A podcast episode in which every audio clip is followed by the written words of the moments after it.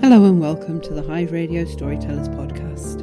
Each month we will be selecting a theme and our group will create stories, poems, musings, and record memories.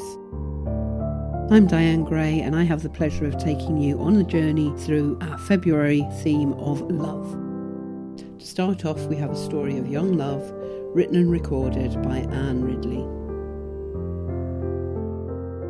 A short story of first love in the 1960s.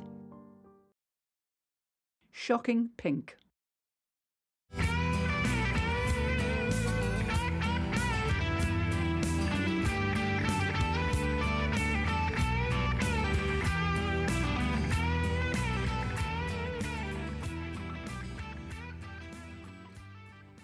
A wild guitar solo blasted out as the waltzers whirled and the sinewy youth wheeled between them. The four girls in the car clung to the bar, screaming. Round and round we go. The louder you scream, the faster we go. Come on, girls, shouted the lad, his eyes glinting. This was living. They all wanted him. He knew. The lights spun in stabs of colour, the black sea silent beyond them. Louise had craved this little fairground for months. It slid into her mind during A levels, through a baking June. He'd been there in the Easter holidays. She hardly dared hope he would return in the summer. The ride slowed. He jumped on their car, grinning down at them. He yanked the bar open, and the four girls clambered out, giggling. Coming to the coffee bar, called Brenda, never one for reticence. Maybe, he replied. The girls stumbled across the grass in their white stilettos. See ya! I'll catch you up, shouted Louise, hanging back. Watch yourself, Brenda the joker hollered. Louise leaned against the waltzer railings, watching him, as his lithe shape danced and pranced between the whizzing cars. She drank him in, ride after ride. The last ride stopped, the wild music ceased. He circled the cars, checking and locking. His boss bagged the takings and closed up. The lights went out. The youth strolled over to her. I remember you, he said, guiding her off the deck. You must be frozen. I am, but I'm tingling inside. Don't care. He led her over to the harbour wall. Tide's right out, Crescent moon, she said. Dancing on the sea, what a world we live in. He's a poet, she thought. They mulled over the waxing and waning of moons until he cupped her face in his hands and kissed her. Hmm. Salty. She stood on tiptoe, stretching her arms up. She slid her hands down his black, shiny hair and pulled it. Ha! You're a funny one, he chuckled. I like the feel of your hair, she said. Silky, dead straight. He tugged on her jumper. This is a big baggy thing. He peered at a pattern running across it. I knit it, she said proudly. It's called a sloppy Joe. you women, you're crazy. Louise was alight at being called a woman for the first time in her life. I've crossed the Scottish border and left a schoolgirl back in England, she thought. He peered again. I like that pattern. Shocking pink or swirly things on blue. She could tell he wanted to trace the pattern with his finger. The urgent twanging of rock music boomed out from the coffee bar jukebox. He spun her round in a crazy jive. I'm going now. Your friends are watching. He paused. What will you be in the future? I'm going to be a geography teacher, she said. What do you want to be? Dear baggy jumper girl, twirling your globe. I'm going to be a dancer. Dan, the dancer.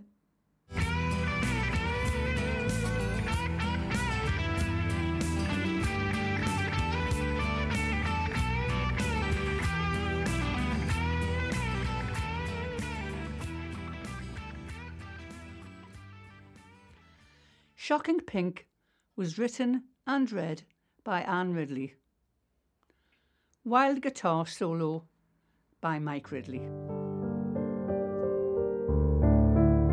Love comes in many forms, and during this year of COVID, frontline nursing staff have needed to step in where families have been unable to see their loved ones. This next poem shines a light on the work nurses do, written and recorded by Christine Jackson. Come and sit quiet, nurse. Come and sit quiet, nurse. Take some time. Come sit by me. Take a deep breath and share a pot of tea with me. Come and sit quiet, nurse, before your next admission. Offload your burden with me. Your troubles, your fears, shed your tears. Come and sit quiet, nurse. Come sit by me. Discuss the loss of your patient. Wring out that sponge and replenish your patience. Replace your sadness with that trusted smile. Come and sit quiet, nurse, by me. But I know, nurse, you're asking, who is this me? The next piece, written and recorded by Andrew Ball, is very thought provoking. Not for the likes of me, by Andrew Ball. So that time of year has been once more for the majority to brag. Online, they've all shown off their inner relationship hashtag. And in the shops, the cards went up a hard to ignore display, urging romance and a spending spree. It's Happy Valentine's Day. Don't worry if you're mean with money, it's just for 24 hours. The rest of the year you can say, ah, sod it, to the chocolates, poems, and flowers. Token offerings there'll be for many. A gesture, nothing more. Never mind that day. How well do you treat the other 364? It's an elaborate con, but a profitable one. That's how I feel, anyway. On behalf of the many millions of us for whom it's just another day. Forgive me for such cynicism, but whatever I might wish could be, I've given up on finding my Valentine. It's not for the likes of me. That's not because I don't dream or long to find my heart a home, but more that I was made aware long ago it would always be alone. The damage was done in my teenage years, when my peers were at their most cruel. If they think you stand out, it's not just classes where you learn life's lessons in school. When sustained over ten years or more per day, it shapes your mindset, what you are, then, when it recedes, your self esteem leaves, replaced by emotional scars. And if your problem's permanent, an unchanging disability, then you soon get used to the kind of abuse that was for the likes of me. The looks and eyesight of my younger life no longer make everyone stare, but I'm still sure they're not part of a life that another would want to share. Oh, love isn't just about looks, they'll say, all the others who've found the one. But how easy it is to give such advice when for them the hard part's been done. The doubt will always remain within that I'll never be good enough. Oh, maybe for writing and performing such words, but not for someone to love. And pop culture pressure mounts all the while, becoming ever more relentless in its search to find new ways to preach that old truth of life without love's meaningless.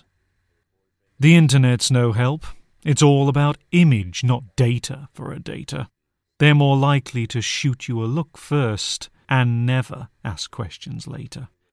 Some of us just have to accept the fact we'll never find love or get close. We just have to go on as best as we can without letting our lives get morose. So, despite what I've said, a happy Valentine's to you. I hope it has been and will be. Yet remember, there are millions of us who have to say, sorry, it's not for the likes of me.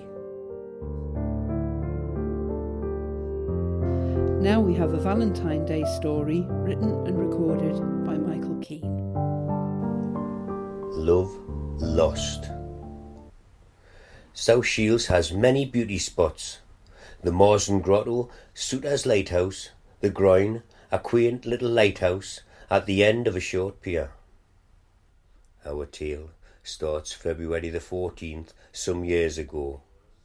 A young girl who worked in the local Woolworths store in King Street, Susan, has picked out her best dress for a Valentine's dance at the Shoreline nightclub, hoping her boyfriend of two years would finally pop the question and give her an engagement ring. Enjoying music and dancing with friends, Stephen said, Let's go for a walk.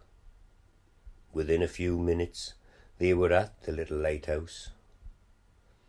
As they stood by the water's edge, the moon was shining brightly to the right of them. A fog was rolling in from the old abbey at Tynemouth. The tide was high. Kissing and cuddling, Susan was happy and excited. She slipped.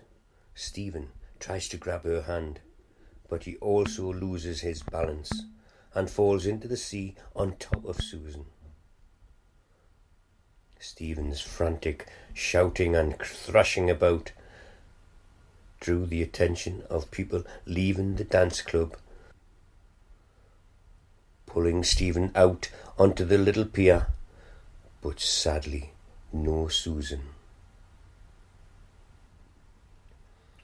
For some years, until the Shoreline Club was demolished, at midnight on Valentine's, a strange figure would appear on the dance floor. Susan. Was she looking for a boyfriend or her engagement ring she never received? Delphine Blenkinsop recorded her father talking about the job he loved. I'd walk down the old turn roadways and everything else down to the bottom layers where men used to work at one time, but which now were at the point of being having got to the limit of their workings. The men had been pulled out, and we, all we were left with is the old roadways that they had driven in the coal over the years. You see, I'd go there, and I used to stop uh, just on the curve, and I used to put my yardstick against the temple, or get me here, me ear, put you know, just stick it up against the roof, and then put my ear to it, and I used to say to it, "Talk to me," and I used to be able to hear the creaks where the weight was coming on, you know, and little bits of stone would trickle out the out the out the side, as though the stone was telling me its history. Good the contrast between when it used to be in its heyday, with everything thrumming and going and clanking and chanking of, wheels and uh, couplings and things like that, to being dead silent, to be nothing, and nothing moving other than the stone. And the stone used to be talking back to I used to get the impression that the pit was talking back to me. Actually, it's the settling of the mine to the way it was being worked and everything else. And the stone, where you excavate in the stone, it was being, well, there's a cavity. So there's something has to replace the cavity, and it, it's the air doing it. And, it, and it, you just get the general impression that there was a, it was alive, and it was talking to me. You see? and I could I could then put my stick down onto the rail and I put my head on the top of it and I could hear the tubs running on the rail in other parts of the same level working and I knew that things were still going all right and you could hear the, the throbbing of the engine the, the, the wheels click clack click clack click clack click clack click clack click clack going over the joints that was the talk it used to talk to me that way. And I knew the sets were running all right. There was no sort of sudden breaks or anything like that. And I used to be able to walk. Then as I was coming along, I could put my, my stick on the side of the rail, put my lamps out, I knew where I was going I, it used to take me into whatever work and done. The ventilation used to be wanting to go in by because it always goes from cold to warm. The cold air coming past you would tell you you're going in towards the warm air, the outlet. And I would walk for a mile, a mile or two like that in the dark, and it just the sensation of what what would it was like with the pit, and then you come to a point where there would be a double door or a door, something like that, which separated the, di- the different kinds of ventilation and uh, from the, wa- the warm air from the cold air. You see, now then you knew, knowing the mine layout, the cold air would go away to the left to go around the workings and become warm as it worked its way around. So if I went through two or three doors, or double doors, things like that, the other side would be warm. And it was. It used to warm up to somewhere about the 70 mark. You see, it would go from somewhere about 35 up to 70. And I could just by going through the three sets of doors, you could get a change in temperature. And you knew the, the thing was all right in that way. Walk forward, clear them, stop, put my stick on the rail again, and I could walk again. And I used to be to follow the echo the sound and all the rest of it around that way. And I got that I could wander all over the pit like that, just using the stick and my, my, my senses and the changes in temperature and things like that. And I, I used to say, well, that's the pit talking to me. That was Bill Blenkinsop, who was the under manager of Shilbottle Pit in the 1960s and 70s. He then went on to work at Brenkley and Wearmouth into the 1980s.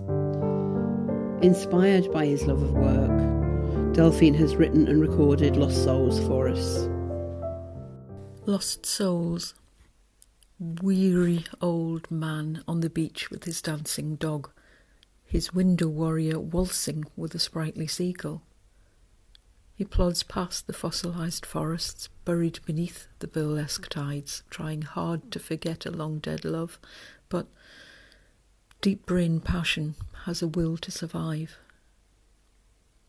Softly sighing breath tickles ears, clasps hands, then runs away forever in the night free black.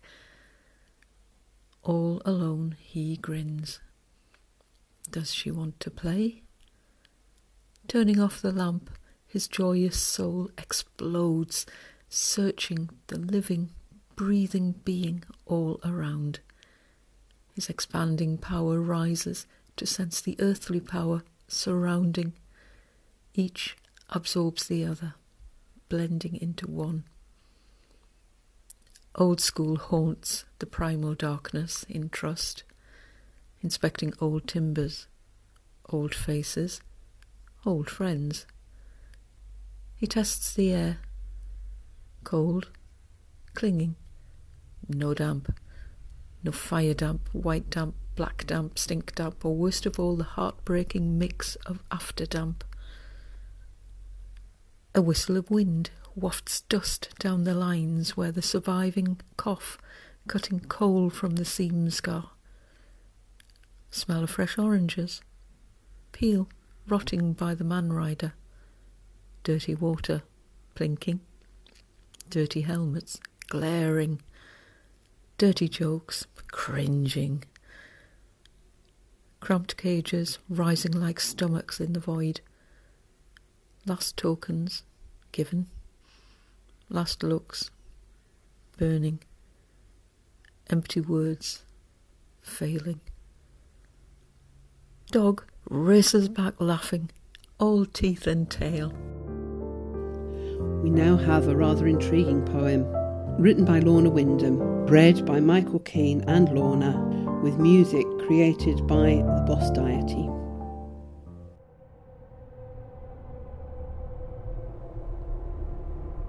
The metal weed, tugged from garden bed, rests in his rough palm, not pot and shed. His ragged nail picks at loam and rust, reveals number eleven The Swan Hotel, a dream now, dust.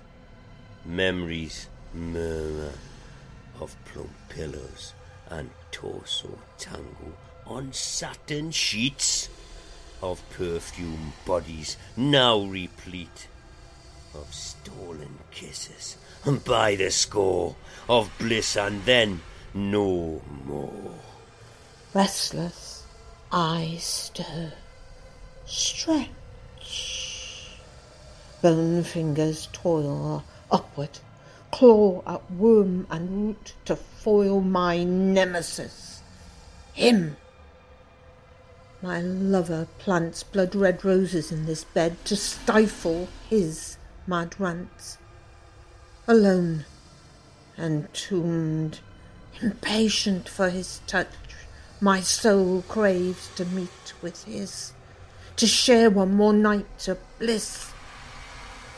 We stirred passions, savage and wild, that mock us and our child.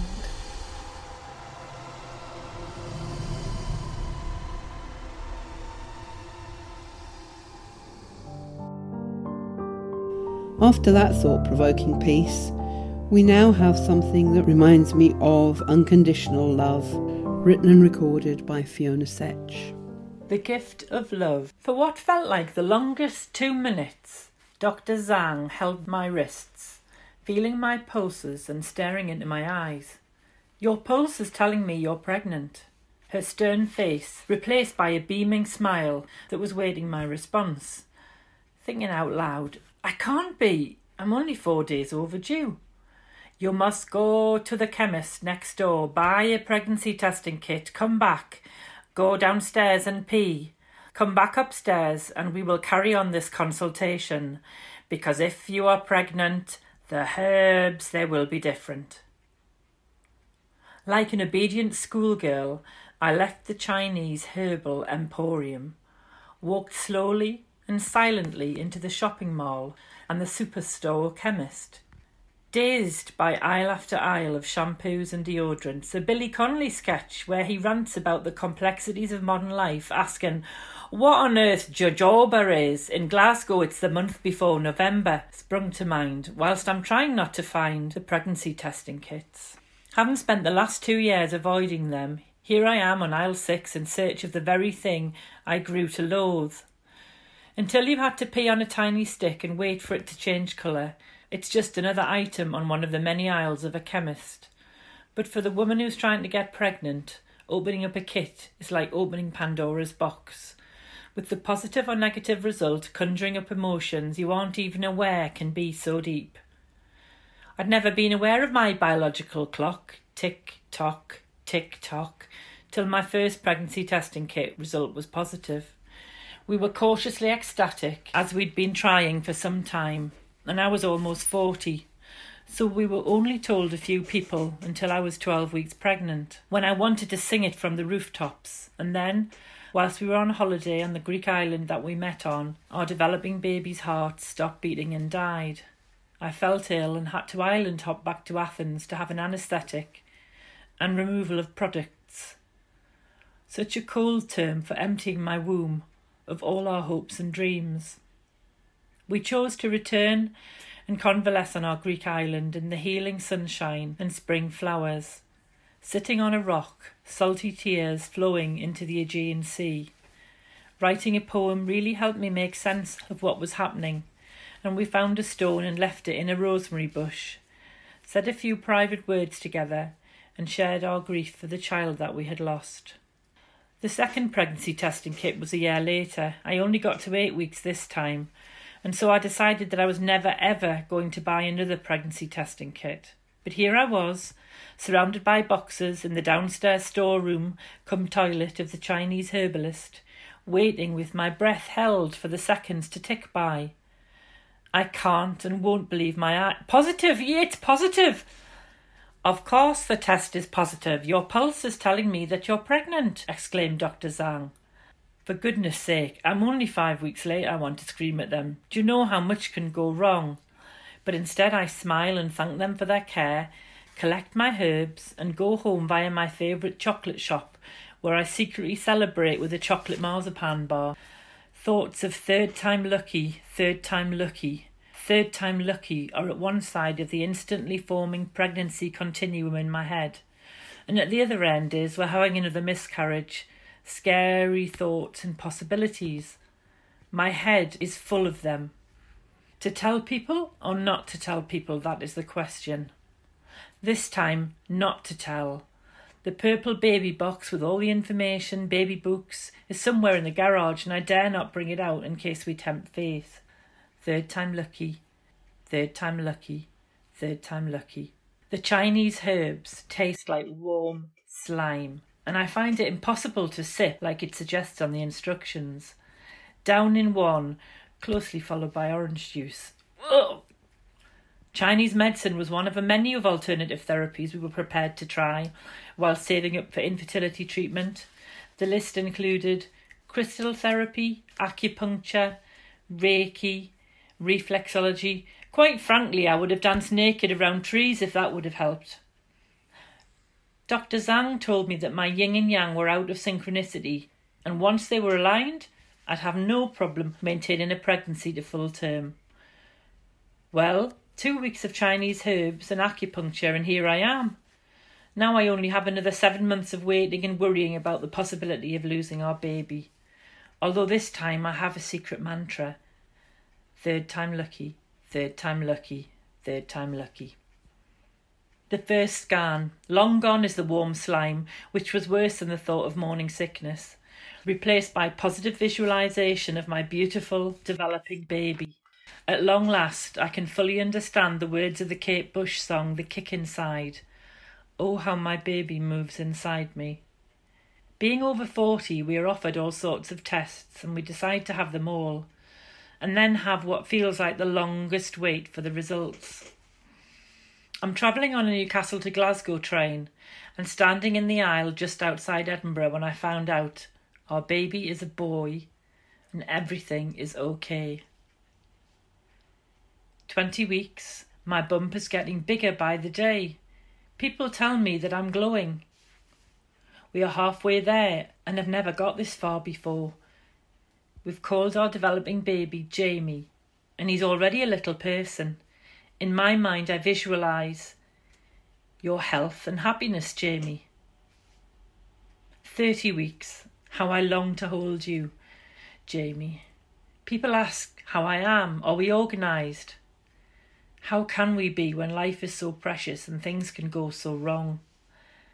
Everyone else at our antenatal class seemed more organised than we are. We have no baby equipment, no clothes, no Winnie the Pooh nursery borders. The poo borders are the last straw. I suddenly start to feel that we are depriving our baby. Emotional and hormonal, I'm surging with hormones, and at times I turn into bitch queen from hell. 35 weeks, I'm so scared to relax. I keep my mantra of third time lucky, third time lucky, and focus on happy, positive thoughts. People are kind and supportive in their way. I'm not very good at being relaxed and pregnant when I'm with other people. I actually don't want to talk about how I feel. I look like a 70s space hopper. I'm peeing every hour so getting very little sleep, and the only place I can find a comfortable position is when I'm swimming. Every day that goes by is another day closer to Jamie's birth. 13th of April is his due date. April the 13th comes and goes, and to celebrate, we go out and buy the things we think we're going to need. We're chancing fate and had a shopping extravaganza, and our house is now filled with buggy, swinging crib, cot bed, nappies, breast pads. Third time lucky, third time lucky, third time lucky. 41 weeks and my bump is so big. I feel like I could explode. I waddle on land and swim gracefully in the pool. 2 a.m. on April 21st, as I waddle back to bed, I feel a whoosh of wetness and know that at last Jamie is on his way. Could it be? Yes, it could. Something's coming, something's good. Tonight, tonight won't be just any night. I have my own West Side Story melodies playing in my head as I try to keep calm, focused, and positive. And instead of Maria singing Tony, I'm singing Jamie, Jamie. The longest day unfolds. Two labour ward rooms during the day, four midwives come and go as they change their shifts. We spend hours in the birthing pool with gas and air. 5 pm and things aren't progressing as they should. Time stands still, and it's like it's not really happening to me, being examined, poked, prodded, all options explained. My baby's heartbeat is being affected by this longest of days, and his attempts to join us in life were on the final leg. Third time lucky, third time lucky, third time lucky. Just take me to the operating theatre and get him out. At half past nine at night on Wednesday, the 21st of April, you came into the world by caesarean section. They lifted you out, placed you in my arms. Third time lucky you're here. Third time lucky you cry as you breathe. Third time lucky we cry with joy. Jamie, you are our gift, and we fell in love. The next piece, written and recorded by David Bye, called The Decision, is extremely powerful. There was no wine with our meal that night. Five siblings, a plate reserved for number six. We sat in contemplation, in expectation. Yet, when it came, the expected, longed for, dreaded phone call took us by surprise. Our mum was gone. Our relief that she no longer suffered, tempered by our loss, our grief assuaged by the thought they were together, our guilt, only days before, the ultimate expression of our love was to set her spirit free. Our final piece has been written and recorded by Michael Keane. Dancing in Time. Let me take you back to the 1970s, where psychedelic fashion, pop music, Twiggy, the Beatles, Andy Warhol, of liberation and freedom. My Valentine. Blonde hair, blue eyes, hot pants and boots thigh high. She'll follow her favourite bands in discos from town to town. Lindisfarne, Geordie, angelic upstarts, Brass Alley, to name but a few. She looks like Debbie Harry, with the energy of Lulu. Should have been a model or a superstar. Instead, you're a mama and a super grandma. She would dance at the Latino, La Strada, or the 21 Club but she was the queen of the Chelsea cat. Man, oh man, what a cat! She loved her life, yes, you've guessed it. She's the waif. Oh, Valerie. We hope you enjoyed our look at love, and we look forward to next month's podcast where we will be looking at new beginnings. If you've enjoyed what you've listened to, we would love to hear from you. You can leave comments on our Facebook page. Just search Hive Radio Storytellers, or you could email us on hive underscore radio underscore storytellers at outlook.com. Our group meets every Wednesday, virtually at the moment, and would welcome anyone interested in joining us. If you're interested in creating stories, recording, editing, production, anything like that please feel free to contact us. Either leave us a message on Facebook, contact us on our email, which is hive underscore radio underscore storytellers at outlook.com, all lowercase. Hope you have a lovely Valentine's Day